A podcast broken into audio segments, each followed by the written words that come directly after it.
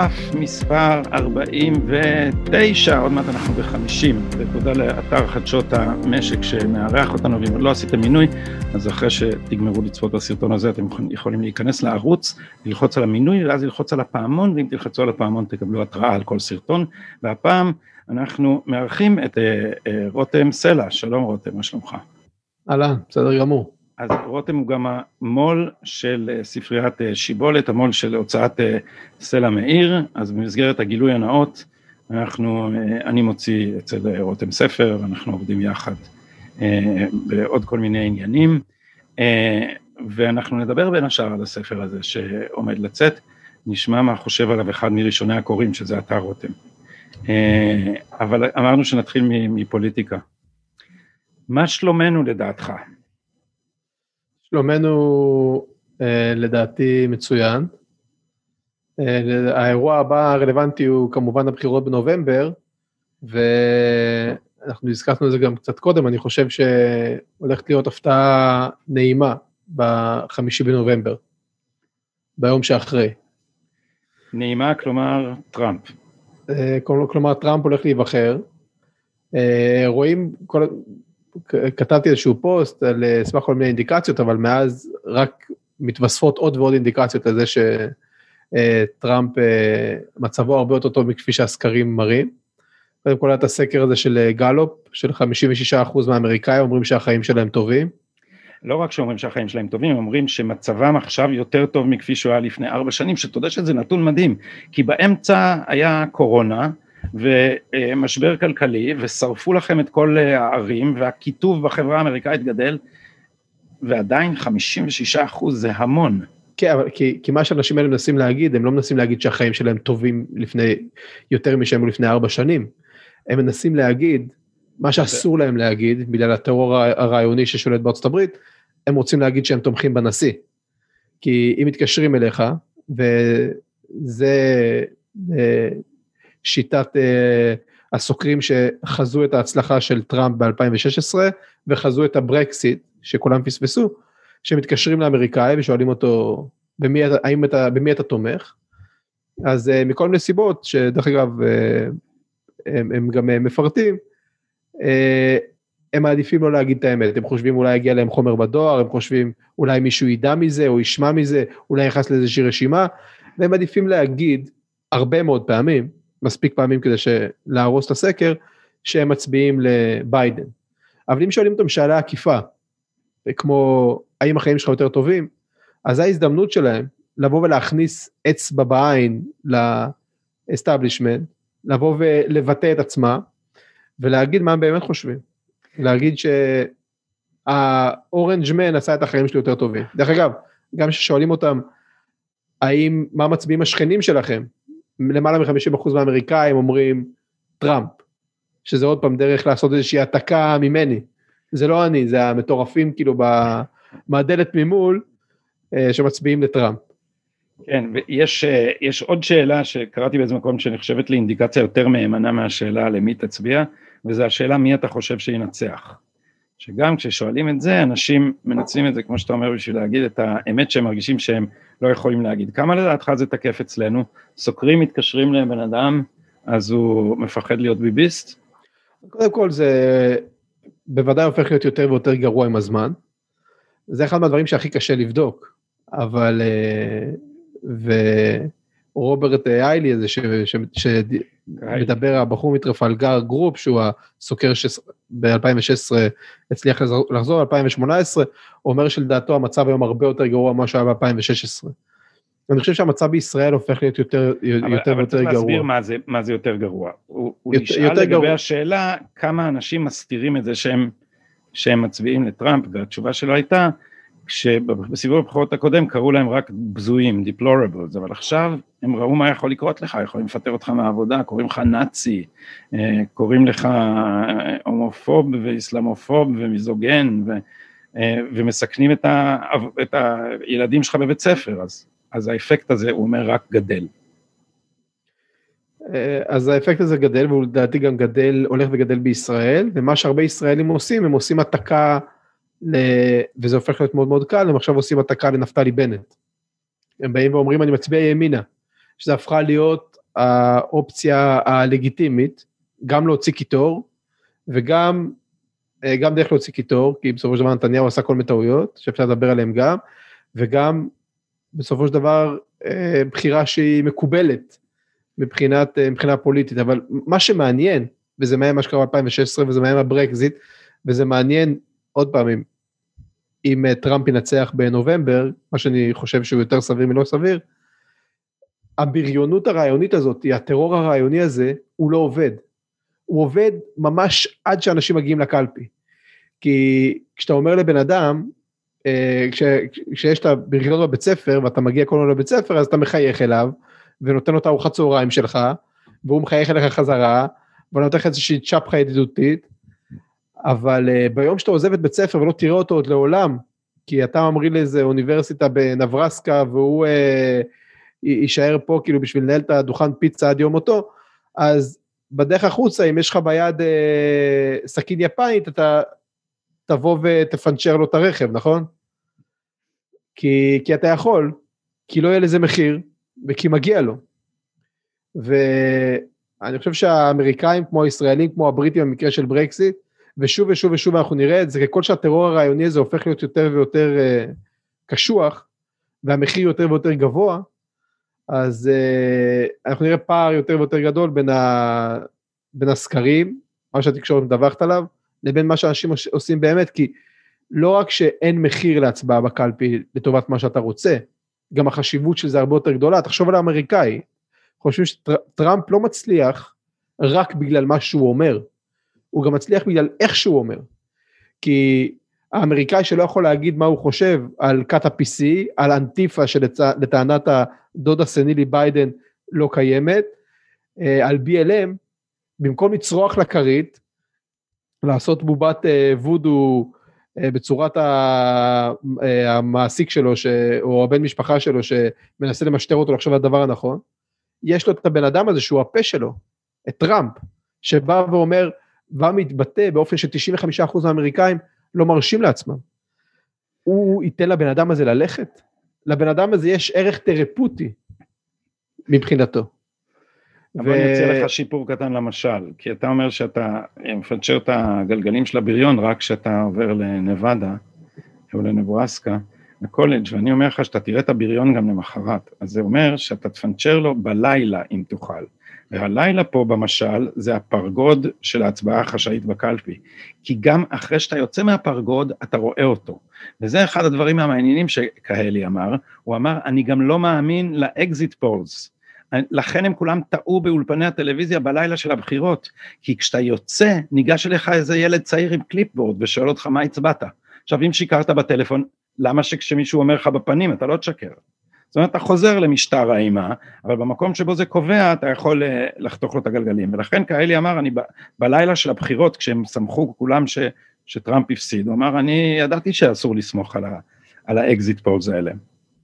אגב, בישראל הפוטנציאל של הפער, הפוטנציאל לפער כזה, הוא הרבה יותר גדול. קודם כל כי ישראל היא הרבה יותר ריכוזית, אז האקדמיה והתקשורת והתרבות שלנו, שממומנים על ידי המדינה, ממומנים בדרך כלל על ידי המדינה, הם הרבה הרבה יותר דוגמטיים, וגם הציבור הרבה יותר שמרני.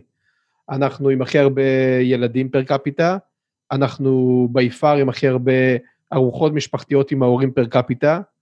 אה, אם בארצות הברית זה בטח איזה אחד וחצי, Thanksgiving ו Christmas, אצלנו זה בין 20 ל-40. בגלל זה אנחנו גם יותר קשורים למשפחות שלנו, לקהילות שלנו, הולכים לצבא. בקיצור, הישראלים הם שמרנים.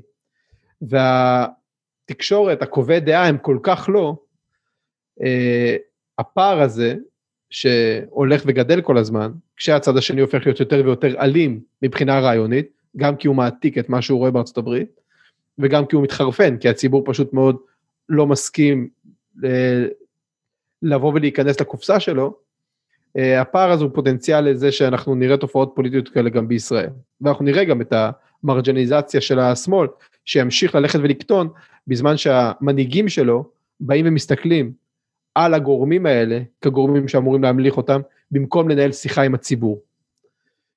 ו... מה זה הגורמים שלא, אני איבדתי אותך בגורמים שאמורים להמליך. אנשים כמו, אנשים כמו יאיר לפיד, או אה, חולדאי, או אני כבר לא יודע כאילו מי לקרוא, או גנץ, המנהיגים של, ה, של ה, מה שנקרא גוש השמאל, לא, לא מנסים לבוא לנהל שיחה עם הציבור.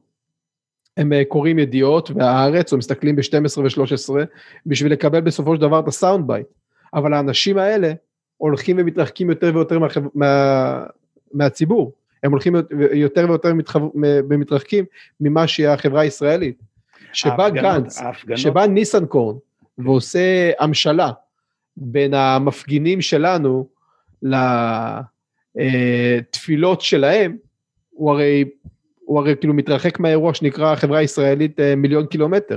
כמה אנשים זה ההפגנות האלה, וכמה ישראלים הולכים ביום כיפור לבית כנסת. כאילו, מה, מה זה להיות יהודי? על מי אתה מדבר? ו... ואותו דבר שנקרא גוש השמאל ילך ולמעשה יקטן בגלל מה שאנחנו נראה, בגלל כאילו הדרך שבה הישראלי מתנהג בקלפי והדרך שבה הישראלי מעז לבטא את עצמו ביום יום. אנחנו נמשיך לראות את הקיטון של הגוש הזה כי הוא פשוט לא מנהל אה, כרגע דיאלוג עם הציבור הישראלי עצמו. אחד הדברים שאני חושב אה, הפכו למכריעים ביחסים בין התקשורת לבין הציבור אה, במישור הפוליטי, זה שהמדיה החברתית הגבירה את תופעת אה, תיבת תעודה. ואני בתור מי שצופה מהצד בארצות הברית זה בלט לעיניי שבזמן המהומות, בזמן שהמדיה המשיכה להגיד mostly peaceful, אתה יודע, הייתה השקופית המדהימה הזאת של ה... של הכתב אה, של CNN שהיה לו גוגלים על המצח ומאחוריו העיר בוערת והוא אמר fiery but mostly peaceful אז הם מכיוון שהמדיה הזאת ובעיקר נגיד טוויטר מצנזרים את הדעות של הימין הם יוצרים תחושה אצל הפוליטיקאים שהמרכז הוא במקום אחר ואז הפוליטיקאים של, של המפלגה הדמוקרטית הלהיבו את המהומות. אמרו כן, אני ראיתי ראיון עם קמלה האריס, היא אמרה יהיו עוד הרבה מהומות ויהיו גם מהומות אחרי הבחירות וזה בזמן הוועידה כי, כי, כי בטוויטר מוחאים להם כפיים. עכשיו רק בסוף הוועידה שלהם שבה אף מילת גינוי לא נשמעה על זה ששורפים את מרכזי הערים, אף מילת גינוי. רק בסוף הזה דון למון ב-CNN אמר אה, אה, יש אינדיקציה בסקרים שהמהומות אה, לא עובדות לטובתנו ואז פתאום הם כאילו התעוררו שהאמריקאים לא אוהבים ששורפים להם את מרכז העיר. עכשיו, זה, אני, אני חשבתי שהתגובה תהיה, אני חשבתי שגם הסקרים ייכנעו לטראמפ. אז אני, אני, אני בשלב האכזבה, לא, ב, לא בשלב ההתלהבות, כי אני חשבתי שכשהתחילו לשרוף mom and pop businesses, אמריקאים ביניהם, עסק שהקימו אבא ואימא בעיירה הקטנה, זה לא אה, רק עניין כלכלי, זה עיקר אמונה, זה אידיאל, אנשים שבנו בעצמם את החיים שלהם מבחינה כלכלית. אין שום הצדקה בעולם בשם סיסטמיק רייסיזם לשרוף להם את החנות, ואני חשבתי שאז כל האלקטורט יטעה בכיוון של טראמפ, וזה אולי היה קורה אה, בלי הקורונה, אבל אבל האליטה לא יודעת מזה, זה הדבר המדהים, היא לא יודעת מזה, מפני שהמחיאות כפיים בטוויטר לא מייצגות את זה, עכשיו אותו דבר קורה עם המפגינים פה. אני, אני מדבר איתם, אני מדבר, כאילו אני מדבר איתם, אני, ככל שזה אפשרי, בטוויטר, אה, אז הם חושבים שהם על הסוס, הם כאילו תקרא את, אה, לא יודע, אילן לוקאץ', הם חושבים שהנה אמרו עלינו שאנחנו רבע מנדט, אבל אנחנו 200 אלף או איזה מספר שהם זורקים. כאילו הם, האנשים האלה יודעים איפה אחוז החסימה? מה, לא, כאילו? אז, אז התקשורת נראית, נדמת כיתרון יחסי של השמאל הפרוגרסיבי. אבל היא חיסרון יחסי. כי התקשורת מעוורת את העיניים של האליטה הפוליטית מהאינטרסים האמיתיים ומהתפיסות האמיתיות של העם. אז מה שקורה בארצות הברית זה שהמפלגה הדמוקרטית הולכת ומתרחקת מהציבור. את הגודל של השבר אנחנו נגלה עכשיו בבחירות, אנחנו נגלה בבחירות 2022, והשבר הזה ימשיך כל זמן שהאליטה התקשורתית הזאת, שלא, מש, שלא כמו האליטה הפוליטית, לא, משלם, לא משלמת שום מחיר על ההתנהלות שלה, תתנהל בצורה יותר שפויה. או שיגיע לשמאל הפרוגרסיבי האמריקאי, איזה בן אדם כזה כמו אובמה, או כמו אה, טראמפ, שידע לשחק את המשחק בצורה יותר חכמה, כי הרי אובמה היה רדיקל באור של כבש, אבל כ- כיום, בגלל שעומד בסופו של דבר גופה בפרונט של המפלגה הדמוקרטית, הרדיקלים עושים איתו מה, רוצ, מה שהם רוצים. הרי הבן אדם הזה נשאל ראיון אחרי ראיון בשב, בשבועות האחרונים, האם הוא יעשה packing לבית המשפט העליון. האם הוא ימלא את בית המשפט העליון האמר... האמריקאי בעוד שופטים כדי שיהיה רוב דמוקרטי. אז נסביר לאלה מאיתנו, לאלה מצופינו שלא מכירים את העניין, מה זה court packing. Court packing זה לשנות הכללים של המשחק. הכללים של המשחק הוא, זה לא כתוב בחוקה המספר של השופטים דרך אגב, אבל המסורת בארצות הברית כבר משהו כמו 150 שנה היא שיש תשעה שופטים, ואם שופט פורש או מת או מפנה את מקומו, אז יש הזדמנות להכניס שופט, לנשיא המכהן יש הזדמנות להכניס שופט משלו בתנאי שהסנאט מאשר את זה. ואז המאבק הוא במשך שנים על האיזון בין השמרנים לליברלים בתוך בית המשפט העליון. אבל אם אתה אומר שאתה תכניס עוד שישה שופטים בקדנציה שלך, זה אומר שהמאבק על האיזון נעלם ובעצם זה הופך את בית המשפט לעוד סניף של, ה, אה, של הרשות המחוקקת. בבקשה, לגוף כן. גוף שמאבד למעשה 100% מהאמון שלו, למעשה הרס של הרשות השופט האמריקאית, כן, מוותר על רשות אחת. כאיזשהו גורם לגיטימי. עכשיו, האמריקאים שונאים את זה, וביידן כל כך לא שולט ב, ב, בעצמו, כיוון שהוא למעשה לא מקבל ביקורת אמיתית מאף אחד. אמר באחד מהרעיונות האחרונים שלו, שבו הוא נשאל על ידי עיתונאי שהתנצל על זה שהוא צריך לשאול אותו את השאלה הזאתי, בנוגע למה הוא יעשה עם קורט פקינג, עוד הפעם, למרות שהוא לא רוצה לענות, הוא אמר, The American public doesn't deserve to know, או משהו כזה, לפני הבחירות. הוא פשוט לא רוצה לספר להם. הוא אמר, הדבר... אני, לא, אני לא ראיתי את הציטוט הזה, אני ראיתי שבמקום אחר הוא אמר, אה, אתם תגלו מה דעתי בנושא הזה, תצטרכו לחכות לעד אחרי הבחירות. לא, אז העיתונאי אמר לו, אתה מגיע לכם, the, the American public deserve to know, אז הוא אמר, they don't deserve, ואז הוא הפסיק, כאילו, כאילו, they don't deserve anything. זה מה שהוא רוצה להגיד. בן אדם כזה לא יכול לנצח. שלא נדבר כאילו על הפקטור התלהבות של מצביעי טראמפ, שהוא פי שתיים, כי הם תומכים בבן אדם חי, מאוד חי, שהוא כאמור גם התרפיה שלהם, התרפיה בשיחה שלהם מתי שהוא בא ו... אז אני רוצה להבין רותם, אתה מנבא landslide, הוא מנצח בענק? תראה, אנחנו לא יכולים לדעת אם יהיה landslide או לא, אני ממש לא מנבא landslide, ארה"ב היא בסופו של דבר פאזל שמורכב מ-50 חתיכות. אה, אני מאוד יכול להבין את הסנטימנט הכללי. אני מאוד יכול להבין למה בן אדם, למה אמריקאי, ויש לי גם כמה חברים כאלה, לא יגיד לחברים ומשפחה ובטח לא לסוקר שהוא תומך בטראמפ. אני יכול להבין למה מכוני הסקרים ימשיכו לשקר, או לעשות סקרים שהם יודעים שהם פגומים, כי גם אם הסיכוי של ביידן לזכות הוא 20 או 30 אחוז, אם חס וחלילה הם יתמכו בטראמפ וטראמפ יפסיד, אז המכון מחקר הזה הוא מחוק. כרגע המחיר של לתמוך בביידן ולטעות יחד עם כולם, הוא פחות או יותר אפס. אתה לפחות חלק מהקליקה.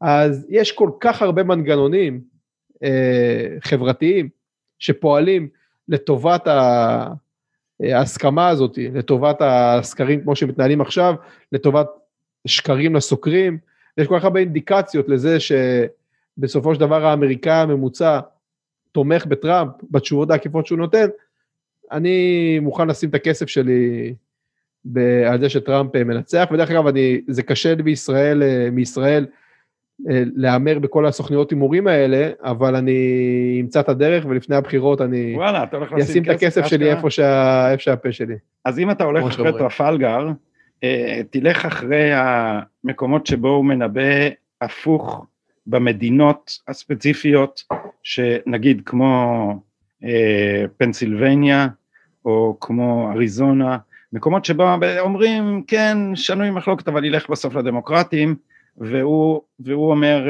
יש מקומות שההימורים הם שישה סנט לדולר, יש מקומות שזה ממש, ש, שהיחס, אתה רושם לך? אה? לא, לא, אני, אני, קולורדו לדוגמה, כאילו כל מיני כאלה לונג טייל בטס, שאתה יכול על 20 סנט לעשות דולר, פי חמש. כן, אני, הכל, הכל רשום לי, אני פשוט מחפש את הדרך החוקית והטכנית לבוא ולעשות את זה.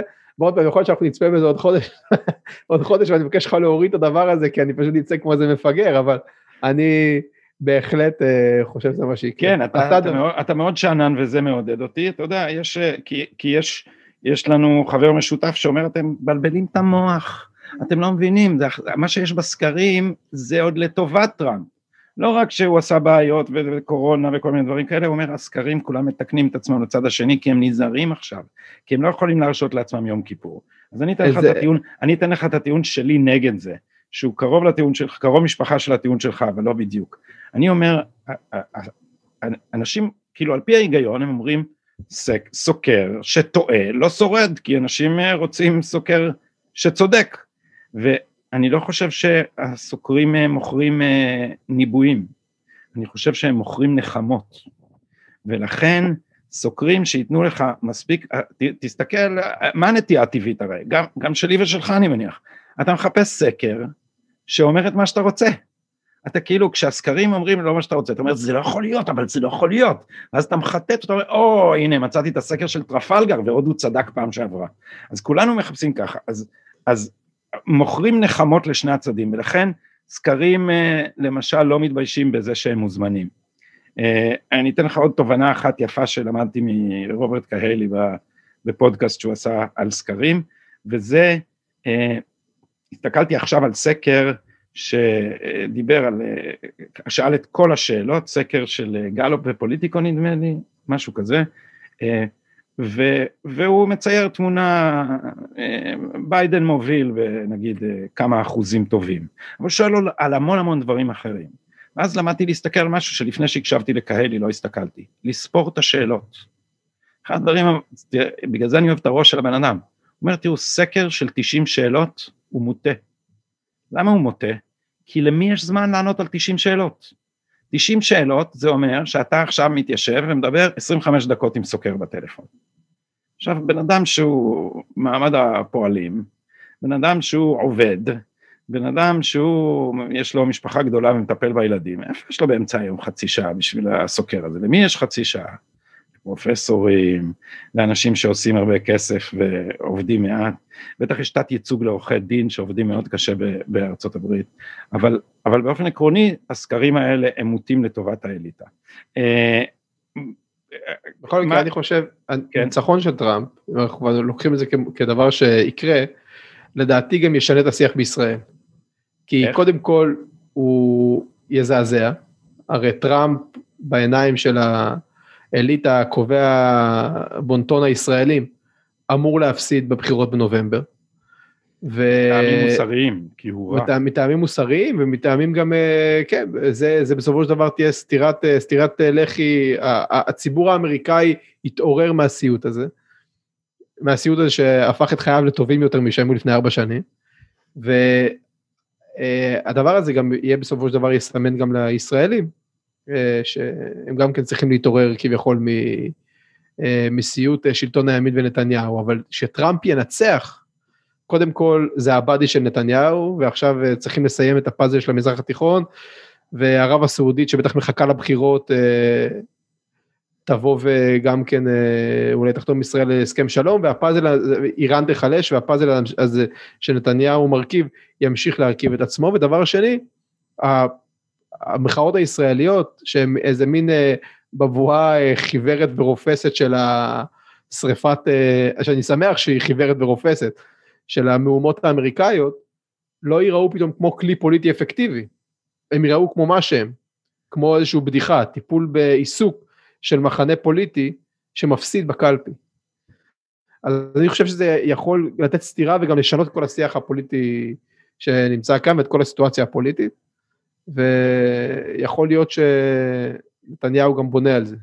ב- ביום ראשון השבוע התפרסם מאמר של פרופסור אבי בראלי אה, שאמר שהבחירות בארצות הברית הם אירוע פוליטי ישראלי בין השאר. וזה כי הוא אמר, אה, בהיפוך שנון, הוא אמר כי השמאל שכח מה זה דמוקרטיה. הבעיה זה לא שהוא שכח מה זה להיות יהודי, הוא שכח מה זה דמוקרטיה, כי הוא איבד את התקווה לשכנע את הישראלים. והוא מחכה שיבוא מישהו מבחוץ ויכופף את ידם. וזה כבר, אתה יודע, עמוס שוקן כתב מאמר בעיתונו פעם, רק לחץ מבחוץ. ישראל לא תשתכנע לסיים את הכיבוש, רק לחץ מבחוץ יעזור. עכשיו, אליטה שלמה משליכה את יהבה לא על זה שהיא תשכנע את הציבור הישראלי, אלא על זה שהיא תחבור למי שיכופף את ידו. זאת אומרת שאי בחירה של טראמפ פירושו בעומק גם שנסתם הגולל על הרעיון שיכריחו את ישראל לסיים את הכיבוש. ואני מקווה ש, שישראל תתעשת ו, ו, ותלך להחלת ריבונות, מה שקיווינו שהממשלה הזאת תעשה, בשביל זה היינו מוכנים לסבול דברים איומים ונוראים כמו ניסנקורן במשפטים, אבל זה לא קרה. אז עכשיו הרבה אנשים אה, אומרים, אה, אז לא נתניהו, אז אם אתה רוצה ימין, אז אה, ימינה. או שאתה אומר שזה מה שהם אומרים כדי לשחרר קיטור, אבל בעצם כשהם יגיעו לקלפי... אני, אגיד לך, אני אגיד לך דבר כזה, קודם כל אני כאיש עסקים בעולם הרעיונות, אני מאוד אה, אוהב את הפער הבריא הזה בין אה, מה שמותר להגיד לבין מה שהציבור חושב. כי בפער הזה שבו יש רעיונות הגיוניים מקובלים על ידי אה, רוב הציבור, שצריך הרבה מאוד אומץ בשביל להביע אותם, בפער הזה אפשר למכור ספרים, ספרים, אפשר למכור ספרים, כן, אפשר דרך אגב גם להעלות, להעלות פודקאסטים או גופי תקשורת מצליחים, ואפשר לבנות הרבה מאוד הון פוליטי. עכשיו, אני לא יודע מה יהיה בבחירות, אה, אני לא יודע מה ילחמו במלחמת העולם השלישית, אבל אני יודע מה ילחמו ברביעית, אז אני לא יודע, ילחמו במקלות ואבנים. אני לא יודע מה יקרה במערכת הבחירות הקרובה. יש הרבה מאוד אה, אה, משתנים שיכולים להיכנס לזה, אבל אני יודע שבטווח הבינוני והארוך, מי שינצח וינהיג את גוש הימין, זה בן אדם שכמו טראמפ, וכמו נתניהו, דרך אגב, פשוט מאוד בגלל הפול, בגלל שהוא נכפתה עליו סיטואציה של מלחמה בפרקליטות, אבל כמו טראמפ או נתניהו, יהיו חייבים להילחם, יהיו חייבים שהאמירות שלהם, ואחרי זה המעשים שלהם, יהיו בתוך הטווח הזה של הדברים שהם לא מקובלים בעולם של ידיעות והארץ. כרגע, השחקנים שיש על המגרש כאלטרנטיבה לנתניהו, הם לא שחקנים כאלה. הם שחקנים שחושבים שבשביל להצליח צריכים להמשיך לדבר בגבולות של השיח המקובל, הראוי, הנכון. הם מנסים להלך בין הטיפות, ודבר כזה לא מוכר, זה לא הולך. אתה יודע, פגשתי פעם איזשהו מו"ל אמריקאי שמרני, שהוא אחד מהמו"לים הכי מצליחים שם, אה, ושאלתי אותו, תגיד, איזה אינדיקציה יש לזה שספר הולך להצליח? אז אה, הוא אמר לי, קודם כל, אה, אין, אתה לא יודע, אבל אם יש דבר אחד, אז הוא אמר, זה לא הסופר, זה לא הטרק רקורד שלו, זה לא עטיפה, זה לא שום דבר כזה, אפילו לא כמה כסף אנחנו שופכים על השיווק, זה כמה הפרופוזישן הוא יותר רדיקלי. ככל שהפרופוזישן יותר רדיקלי, בתוחלת הספר יותר יצליח. ו...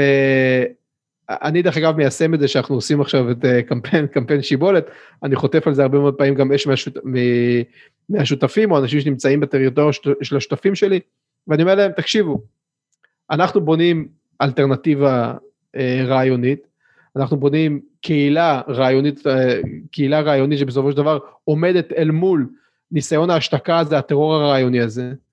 אנשים צריכים לדעת שאנחנו פייטרים, אנשים יודעים שאנחנו בקרב, זה לא איזשהו מין דיון שמתנהל באיזשהו בית, אה, באווירה של איזשהו בית מרקחת גרמני, זה בסופו של דבר קרב על החירות שלנו, קרב נגד השתקה. בית מרקחת גרמני נשמע לי מה זה קרבי, כן. אה, מה זה משתיק? א', תלוי, תלוי באיזה שנה, ודבר שני, כן, בבית מרקחת גרמני, אה, תנסה, לעשות רעש בבית מרקחת. צריכים לדבר רק לפי התור ולא יותר מלהכיר את המרשם. הדבר הראשון שאפשר להגיד על שיבולת זה שאתה זיהית פה נתח שוק, שאף אחד לא חשב עליו, כי, אה, כי רוב הוצאות הספרים מנוהלות בידי אנשים שהם מאותה אליטה שמאלית, והם בכלל לא, הם בלי קשר לדבר הזה, אז כאילו הם לא, הם לא מבינים שיש פה, שהלך ונוצר פה קהל שהוא אינטליגנטי, קורא ומאוד מאוד רעב לרעיונות שיבטאו את השקפת העולם שלו. זה היה ניתוח קר כזה, או שאתה אמרת, אנשים צריכים לקרוא את פיטרסון, או אמרת, יהיה לזה קהל, יהיה לזה קהל. תראה, קודם כל, אה, מי שהולך אה, ומוכר ספרים למחייתו, הוא לא בן אדם שבא ועשה ניתוח של אנליזה עסקית על כל המשק ובחר את תחום הספרים. אם כן, אז הוא מפגר, אבל אה, עוד פעם, דווקא מהניסיון שלי, אני עושה את זה כי אני אוהב לעשות את זה, אבל מהניסיון שלי בעולם הרעיונות, אה, אתה צריך לבוא ולחבק רעיונות שהצד השני דוחה. אם אתה הולך בתחום האפור הזה או האפור כהה הזה, אם אתה בא ואתה מדבר בכוונה על דברים שאתה יודע שמקובלים על הציבור, ובגלל התאונה ההיסטורית שאנחנו נמצאים בה, אסורים בדיבור בנקודת זמן הנוכחית, אתה צריך לבוא וללחוץ על הנקודה הזאת. ואנחנו רוצים להבהיר לאנשים שאנחנו בנינו את הפרויקט של שיבולת, שהוא למעשה פרויקט שבו אנחנו לא מוכרים לאנשים ספר אחד, אנחנו מוכרים להם ספרייה, אנשים שמבינים שיש פה איזשהו קודקס קוהרנטי באופן יחסי שהם יכולים להצטרף אליו, וגם כי זה קל ונכון מבחינתנו למכור איזשהו רעיון, איזושהי תנועת נגד לזיידגייסט הזה, לתנועת הפוליטיקה. בוא, בוא נראה רגע את ה... אה, היא לא עונה לנו, אני התקשרתי, זה לא היא. אה, זה היא, זה היא. זה היא ואחותה, זה אחותה התאומה אולי הייתה. זה, אה, הופה, זה העמוד שלכם, אה, זה למשל אני, מישהו ניסח מחדש את ההמלצה שלי בשפה שהיא לא לשוני, על זה נדבר אחר כך, וזאת הספרייה. אז בוא תספר, כי מה, מה שאתה אומר, אתה יודע, אני בתור כותב מיד נדרכתי כשאמרת, מה שמוכר ספרים זה רעיון שהוא פרובוקטיבי, מה אמרת? כן, לא, מה, ש, מה שמוכר מה שמוכר ספרים זה בסופו של דבר פרופוזיציה אה, רדיקלית, רדיקלית שנמצאת רחוק מהתחום המוסכם על ידי כת ה-PC. אז הנה, בוא ניקח את הספר שלי בתור דוגמה. אז School and their enemies, וכל הדברים האלה בסופו של דבר מתרחשים בתוך איזשהו מין קונפליקט. אז יש איזשהו סופר צעיר, סופר ביקורים צעיר בשם גדי טאוב, שאנחנו מוציאים את ספרו אה, ניידים ונייחים, שמדבר על ה... אה, בין, בין השאר על המאבק של הישראלים הציונים באותה אליטה ומסביר אותו. אולי אתה יכול להסביר אותו, אתה מכיר אותו גדי? אה, אני קודם כל רציתי לומר שלמה נדרכתי? כי אמרתי אני רוצה להגיד משהו אחראי, רציני, מתון, ואתה רוצה שנשים פרובוקציה על העטיפה, אז קודם כל היה בינינו כבר, אה, אתה זוכר, בתחילת המשא ומתן, אתה רצית שם שאומר משהו אגרסיבי ואני רציתי שם שאומר משהו אחראי. אה, איך הגענו בסוף לניידים ונייחים? אה, ובסוף ניסחנו משהו ש, אה, שבאמת לוקח את ליבת התזה. ו, ומנסח אותה בצורה חדה. ואני התלבטתי בעניין הזה אני מודה. ובסוף אמרתי לעצמי כי תראה ניידים ונייחים זה, זה מושגים נסביר אותם מיד שיש איתם גם בעיה. יש, היתרון שלהם הם נורא נורא קליטים וזה נורא נורא מבהיר נורא מהר.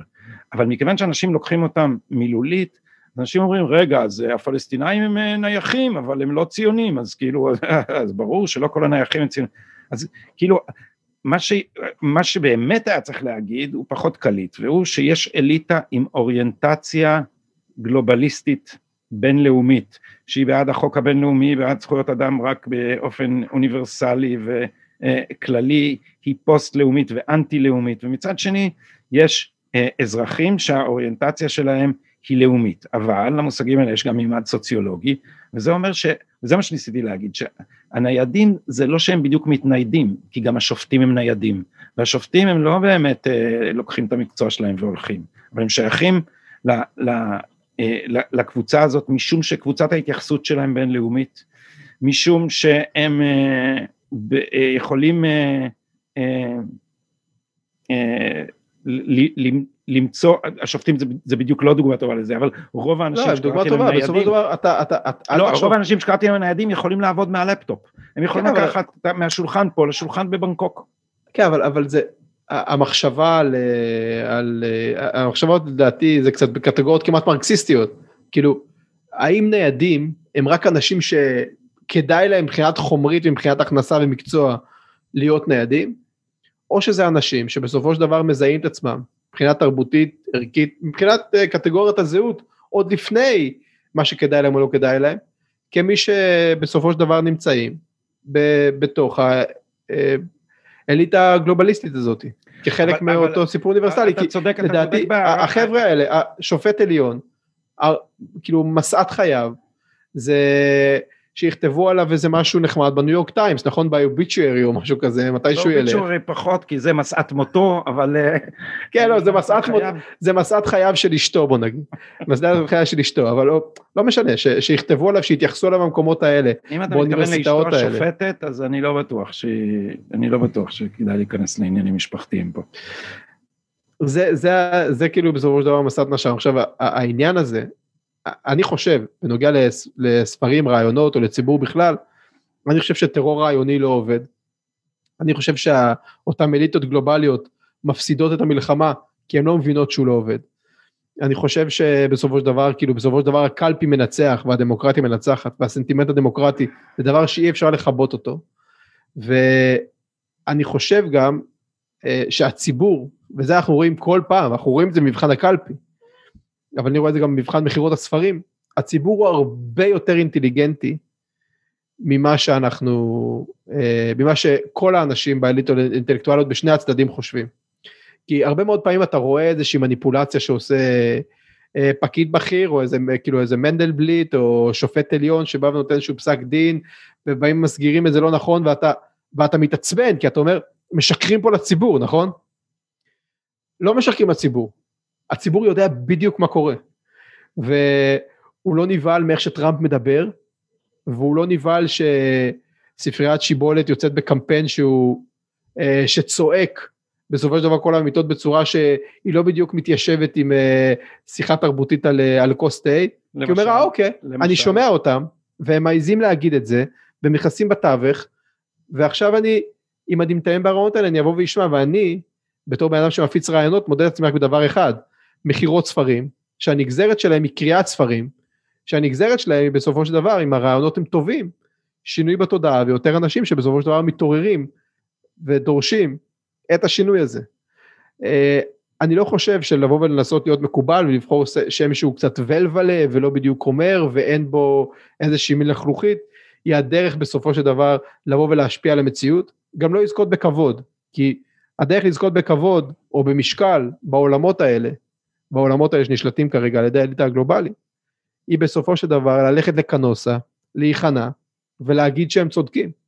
אבל אם הם לא יעשו את זה, אם אתה לא מוכן לעשות את זה בכל מקרה, אז לפחות תהנה מהדרך, כמו שטראמפ עושה, ותכבוש יותר מוחות ולבבות. אז, אז בוא נעבור רגע על הספרייה ותגיד לנו את, את, את המדיניות הזאת, ובאותה הזדמנות אנחנו גם אני,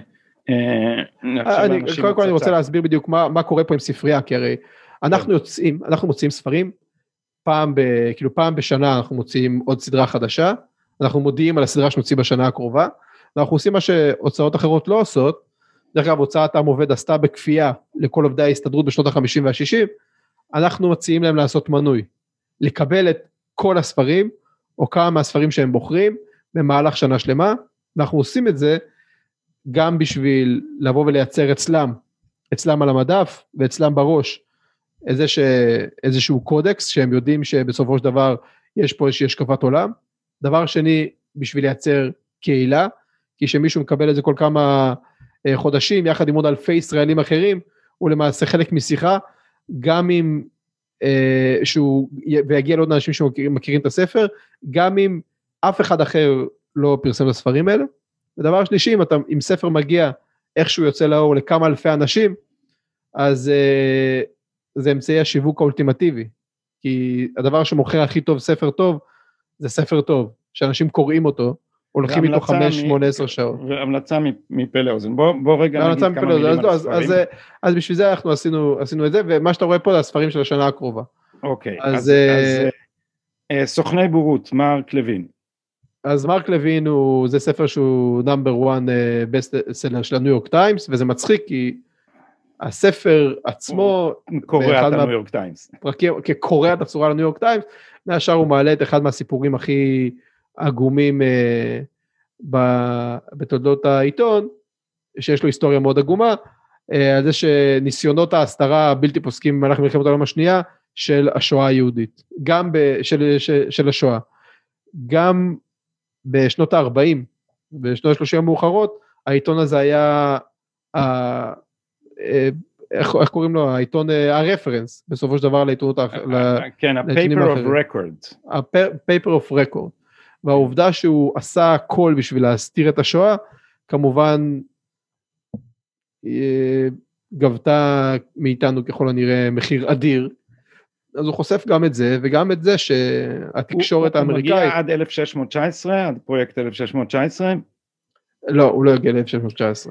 אה, אז רק נגיד למי שמתעניין, העיתון יצא אגב מיד אחרי דוח מולר, זאת אומרת התרסק להם התזה של דוח מולר ומיד הם אה, אה, נסוגו ל, ללהגיד שאמריקה היא נוראית והם אמרו אנחנו בעצם עכשיו נתאר את הסיפור האמריקאי לא מ-1776 שזה הצהרת העצמאות, מלחמת העצמאות וראשית אה, לידתה של ארצות הברית, אלא מ-1619 שזה הגעתם של העבדים הראשונים אה, למושבות הדרומיות.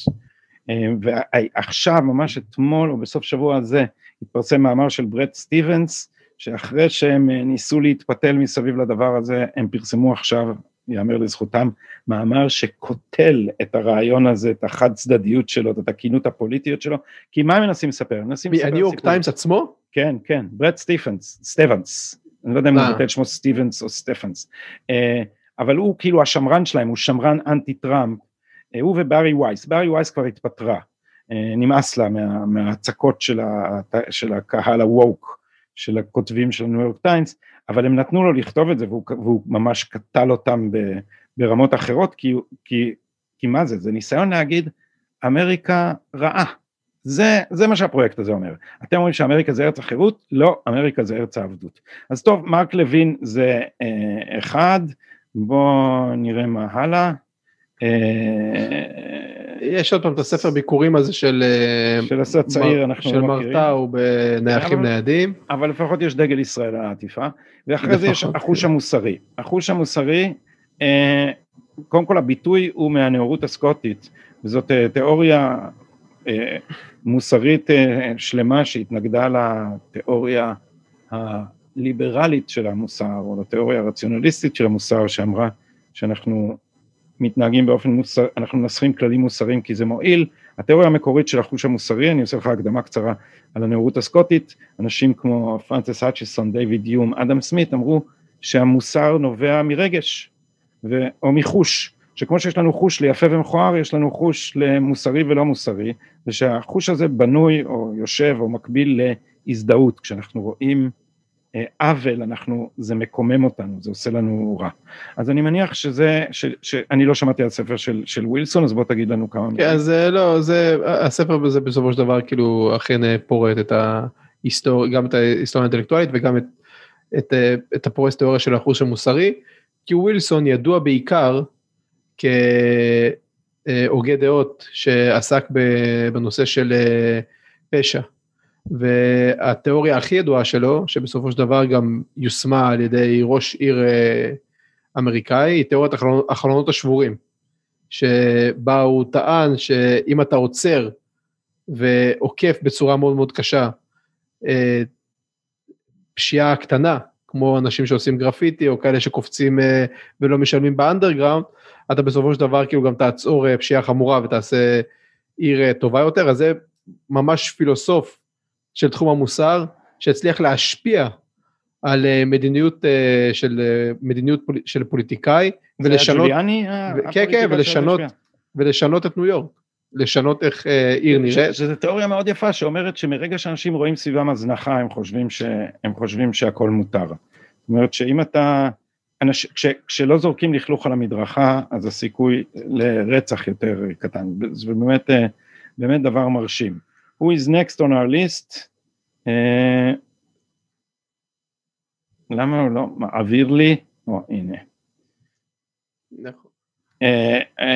אז אפוקליפסה אף פעם הוא, הוא ספר של אדם שהיה, הוא ספר שכתוב בצורה מאוד מאוד uh, עיתונאית ומגזינית ושוטפת, הוא הספר הכי מדובר היום בתחומו כי מייקל של... שלנברגר, שלנברגר, כן, הוא היה איש של כת הסביבתנים. אתה מכיר את הדבר הזה מאיזה סרט של וודי אלן שהוא אומר ארנולד שוורצנגר ברמרדר, אז מישהו אומר אתה לא יודע להגיד שוורצנגר? הוא אומר כן אני יודע, אני לא יודע מתי להפסיק. כן. אז הוא היה אחד מהאנשים אה, החזקים ביותר המובילים בכת הסביבתנים, ובאיזשהו שלב הוא הבין שזה כת, שזה לא איזושהי תנועה שבאה לתקן את העולם, שהם הם, הם עזבו כבר כל אה, אה, מטריקס אה, רציונליים של מה המחיר שכדאי לשלם בשביל הטיוס וכמה כדאי לקבל. והוא כתב ספר שבו הוא למעשה מתנער מהם והוא אומר חבר'ה אפוקליפסה סוף העולם לא יגיע אף פעם. אני חושב שכת אה, הסביבתנים כבר עברה את השיא דרך אגב, אנחנו לא נראה יותר אה, מדיניות אה, ירוקה רדיקלית, בגלל שהשוק פשוט תיקן את זה. פאנלים סולאריים הפכו להיות יותר זולים מפחם וגז, מכוניות חשמליות הן פשוט מאוד העתיד מבחינה כלכלית, ואנחנו לא נראה התערבות מטורף, מוטרפת לא של כת הסביבתנים בכלכלה. אנחנו לא נראה את ה green, את ה Green New Deal, וזה דבר טוב. עם זאת, יש כל מיני, אה, בישראל כמובן משרד איכות הסביבה, ומי שכל פעם לוקח את שר איכות הסביבה, נדבקים בכל האופנות האלה, אבל כבר שילמנו מחירים אדירים על זה. הספר הזה בא להיות... תיקון. Book of reference בתחום הזה לציבור שלנו.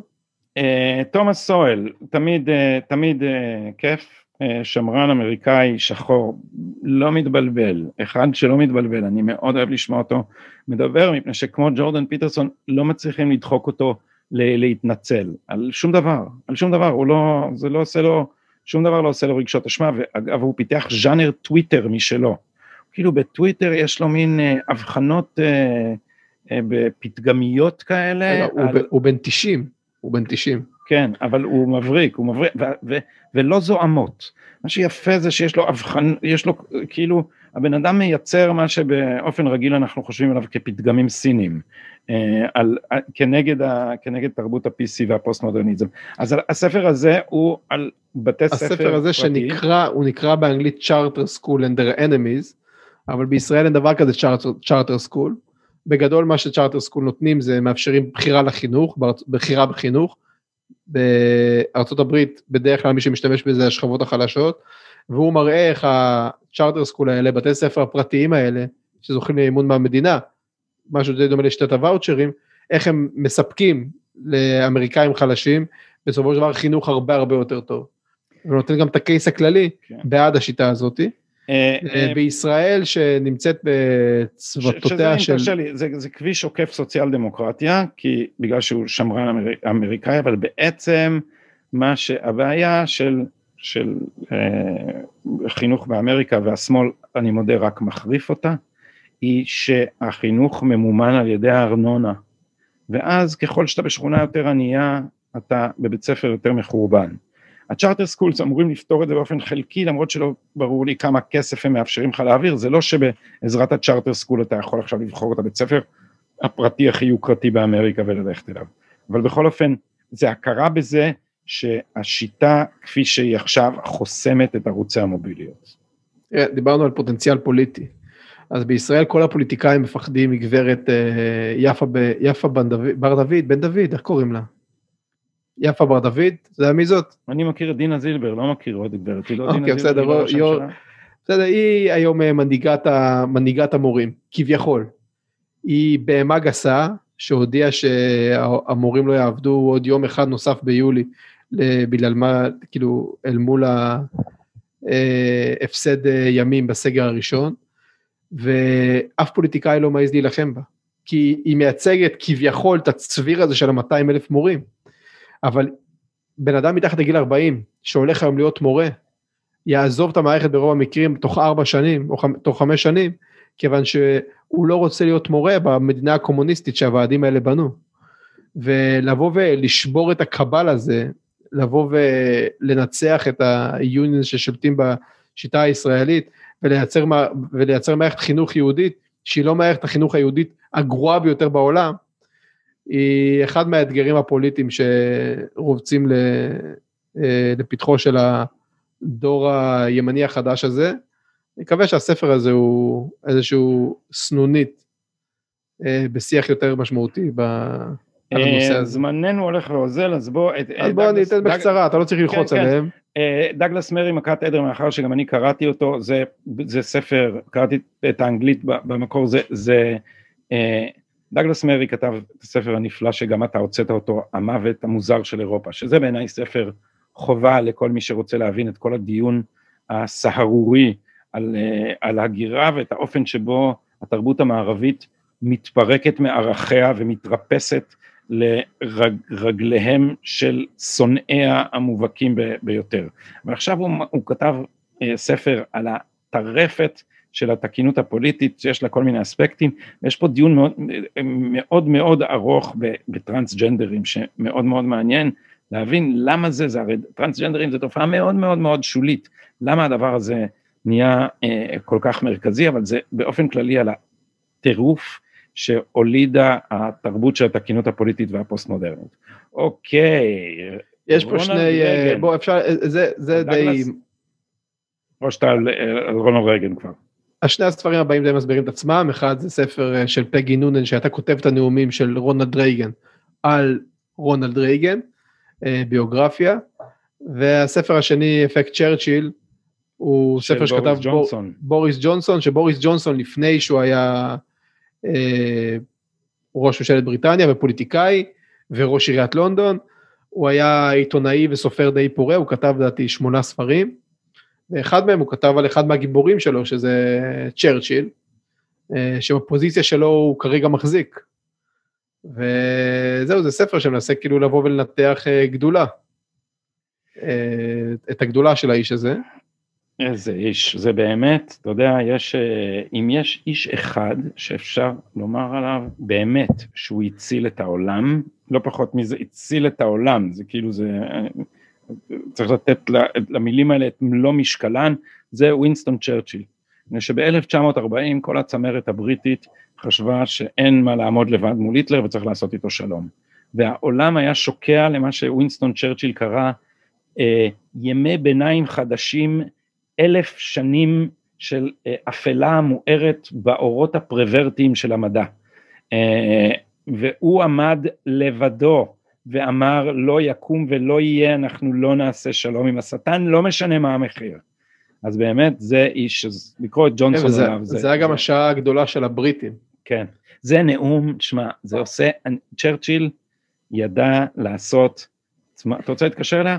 אה, צ'רצ'יל ידע לעשות צמרמורת בנאומיו, אין, וזה, בנאום הזה, כשהוא דיבר על אלף שנה של חשיכה, הוא, זה כמובן משם הביטוי המקסים הזה, הוא אמר, כשבעוד אלף שנה אנשים יביטו לאחור על בריטניה, הם יגידו לעצמם, This was their finest hour.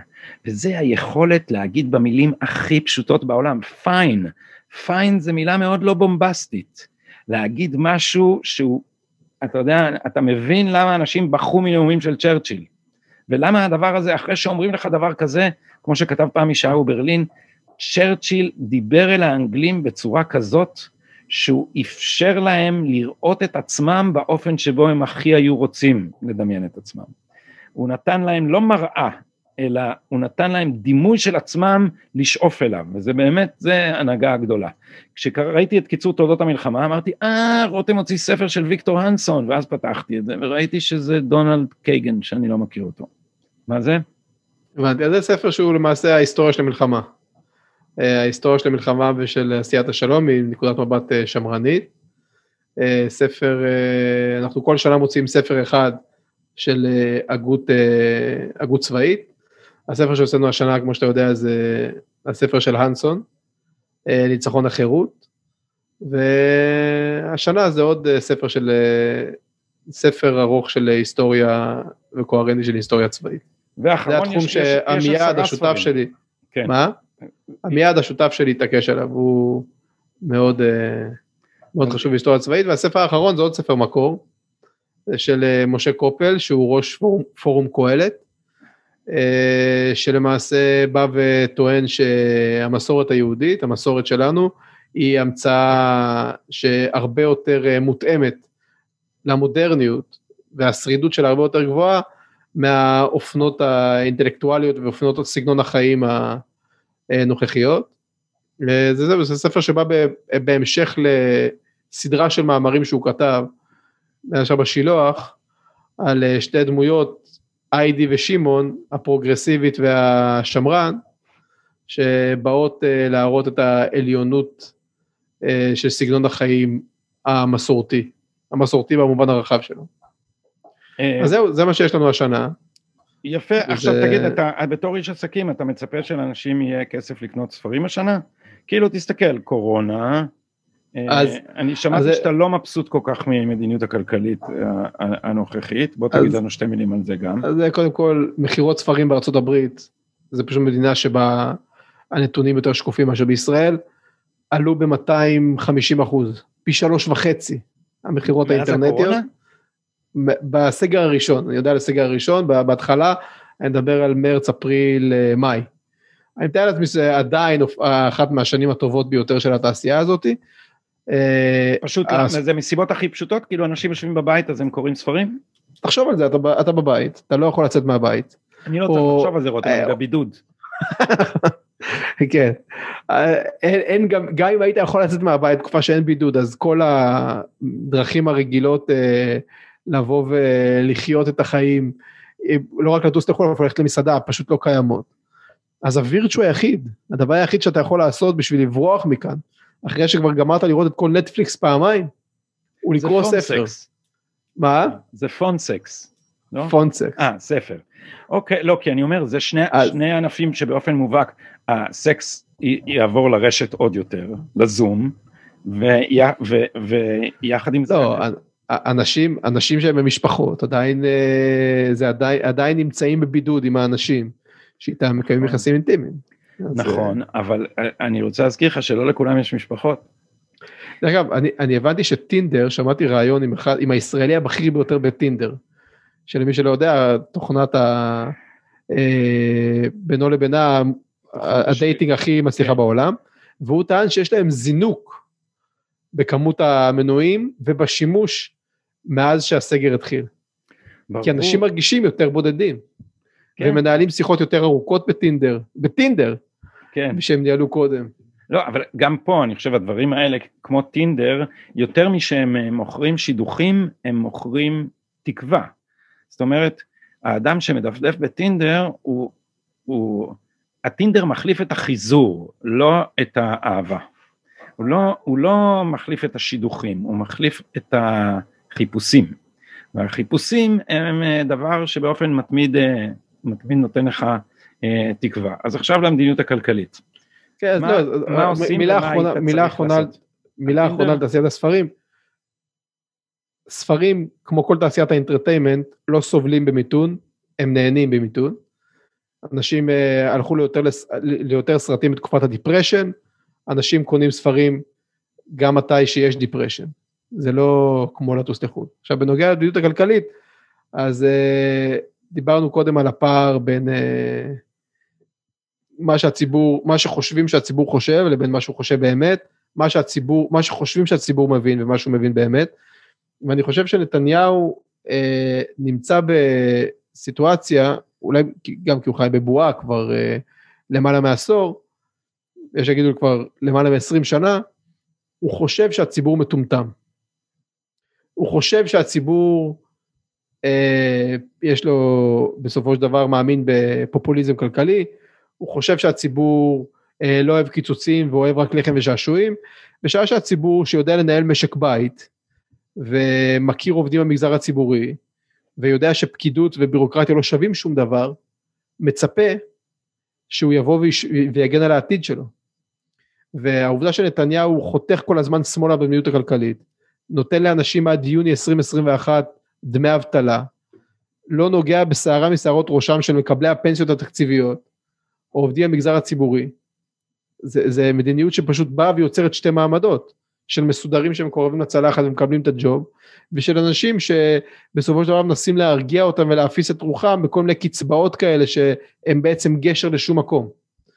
ולמרות שכרגע אין אף פוליטיקאי שבא ומציב אלטרנטיבה, אני אקרא לזה מימין, לפופוליזם הנתניהואי של תקופת הקורונה, הדבר הזה מייצר הרבה מאוד תסכול.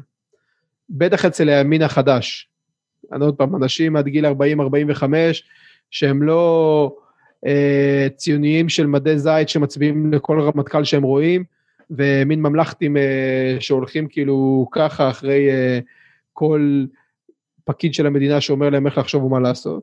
האנשים האלה, שמגלים הרבה מאוד ציניות כלפי המדינה, ושמבינים שנתניהו לוקח עכשיו וזורע את האוויר שלהם לרוח בשביל לקנות הון פוליטי וזמן, האנשים האלה כועסים. הדבר הזה מייצר הזדמנות פוליטית ובעיה פוליטית פוטנציאלית לנתניהו, בעיה פוליטית שהוא, עומד, שהוא ניצב מולה בצדק, כי למעשה זורע לרוח חיים לדעתי של עשרות אלפים, אולי מאות אלפים בודדים של ישראלים צעירים, שעכשיו מקבלים דמי אבטלה במקום לחפש את עצמם, והולכים לשלם חובות אדירים, בגלל שהוא לא מוכן לבוא ולייצר קונפליקט עם אף אחד. עכשיו, אני בא ומבקר אותו, אבל אני חייב להגיד שלדעתי, מה שיכול להיות שמה שהוא עושה גם, קודם כל הוא טועה בהנחה שלו, הציבור היה מעריך אותו יותר אם הוא היה עושה את המלחמות האלה, אבל הסיבה שהוא עושה את זה לדעתי זה, הוא עושה בחירה אה, צ'רצ'יליאנית. הוא אומר, אה, אני עושה שלום במזרח התיכון, אני תכף מסיים פה את הפאזל הזה, אי אפשר להרים אותי מהשולחן ברגע הזה, ברגע האחרון, ונכון, יכול להיות שחייהם של מאה אלף צעירים ישראלים אה, יושמדו, או התוחלת התעסוקתית שלהם תקטן באופן משמעותי, יכול להיות שנהיה יותר עניים בעשור הקרוב, אבל אה, אנחנו נייצר מזרח תיכון חדש, ואני מוכן לשלם המטבע הזה של העתיד שלהם. גם אם הוא חושב ככה, וגם אם הוא צודק, העובדה ב-large scheme of העובדה שהציבור הליברלי, שמרני, אה, הצעיר, לא עולה ומתקומם מולו, היא מדאיגה ומצערת. כי הוא עושה כרגע טעויות אדירות, ואנחנו לפחות צריכים להעביר לו ול... יודע מה, למקבלי ההחלטות האחרים, שאנחנו מודעים לזה שהם משלמים פה מחיר. כי אם לא, אנחנו יכולים למצוא את עצמנו עם פופוליזם כלכלי גם שנים אחרי נתניהו, גם עוד שנים קדימה. ובנימה אופטימית זו. אה, רגע, אתה, אתה חושב ככה, גדי? אני בכלכלה מאוד מאוד נזהר, אני נוטה להסכים עם הדברים האלה, אבל אני חושב שכרגע אנחנו נעולים למצב שבו באופן אה, אסור לוותר אה, במאבק סביב המשפטים של נתניהו. זאת אומרת זה צריך להגיע עד משפט ועד, זה, זה חייב לעבור עכשיו את כל התהליך ושם אני מקווה שיתברר שצדקנו בזה שהתיקים האלה הם אה, לא רק אה, ראויים עם האשמות מעורפלות אלא ממש תפורים ולכן ייפרמו או יתפוררו והסיבה שאני חושב את זה היא שכל דבר פחות מהרשעה חלוטה משדר את המסר, כל מי שעכשיו יעשה דיל ויגיד אוקיי אנחנו מוותרים על נתניהו ותעזבו אותו, משדר את המסר שהאוליגרכיה המשפטית יכולה ליירט פוליטיקאי בלי משפט, בלי דין וחשבון ובלי מחיר, וזה אומר שכל מי שישב אחר כך על הכיסא הזה יושב בחסדה. וזה מה שאני מנסה לומר לחבריי באמצעות המשל הפשוט, זה המשמר הפרטוריאני של הקיסרות הרומית. המשמר הפרטוריאני, אנשים ראו את אה, הסדרה המדהימה של, של רוברט גרייבס, אז, אז בטח מכירים את זה, המשמר הפרטוריאני אה, החליט שקליגולה משוגע מדי בשביל להיות קיסר, בצדק אגב, והרג אותו. ואז הוא מצא את קלאודיוס מאחורי וילון, והמליך אותו במקום קליגולה. ומה שהדבר הזה אומר, הוא שמאותו רגע ואילך כל מי שיושב על הכיסא של הקיסר הוא לא באמת הריבון. הריבון זה מי שמחזיק בחרב ועומד לידו, זה המשמר הפרטוריאני, ולכן הקיסר יכול למשול בערבון מוגבל, הוא יכול להיות בובה נחמדה, הוא יכול אה, לעשות את כל הטקסים, אבל המדיניות שלו צריכה להתאים למה שרוצה המשמר הפרטוריאני, ואם המשמר הפרטוריאני זה התשלובת הפרקליטאו בג"צית, אז, אז אנחנו נהיה בידיה של האליטה הניידת, אם תרשה לי להשתמש במושג מאמצע שיחתנו, למשך אה, עוד אה, שנים רבות. ולכן, כמו שהשלום זה עכשיו בעיני נתניהו אולי דבר יותר חשוב מאשר הכלכלה בעשור הקרוב, ככה בעיניי המאבק הזה הוא מאבק שאסור בשום פנים ואופן להקדים לו שיקולים אחרים, אלא אם כן זה שיקולים כמו בריאות, אתה יודע, לא, בשביל המאבק הזה לא שווה להקריב, אה, לא יודע, 200 אלף איש למגפה. אבל uh, מחירים uh, יותר נורמליים uh, חייבים לשלם בשביל זה, כי זה, זה המאבק על עתידה של הדמוקרטיה הישראלית. אה, ולפני הנימה אופטימית, לפני שאתה מסכם בנימה אופטימית זאת, אני מזמין כמובן את כולם לעשות uh, מנוי לשיבולת, לא. uh, לבקר באתר שלנו. ו... איכשהו הרגשתי שאנשים וזה... אולי חשבו על זה כבר בשלב הזה. ש... אה, יכול להיות אבל שהם, השיחה לקחה אותם למקומות אחרים והם לא זוכרים שהם עכשיו צריכים להקליט www.שיבולתפרס.com או לכתוב שיבולת בגוגל. בסדר, אני, בעתיד של הפודקאסט הזה דברים כאלה יעלו כסף, אתה יודע. אה, אתה תרצה לומר מסר כזה, זה יהיה עשרת אלפים שקל לבעלי הפודקאסט. כן, או שישמעו כזה צליל כזה של צנזורה על ה... מתי שהבן אדם מדבר.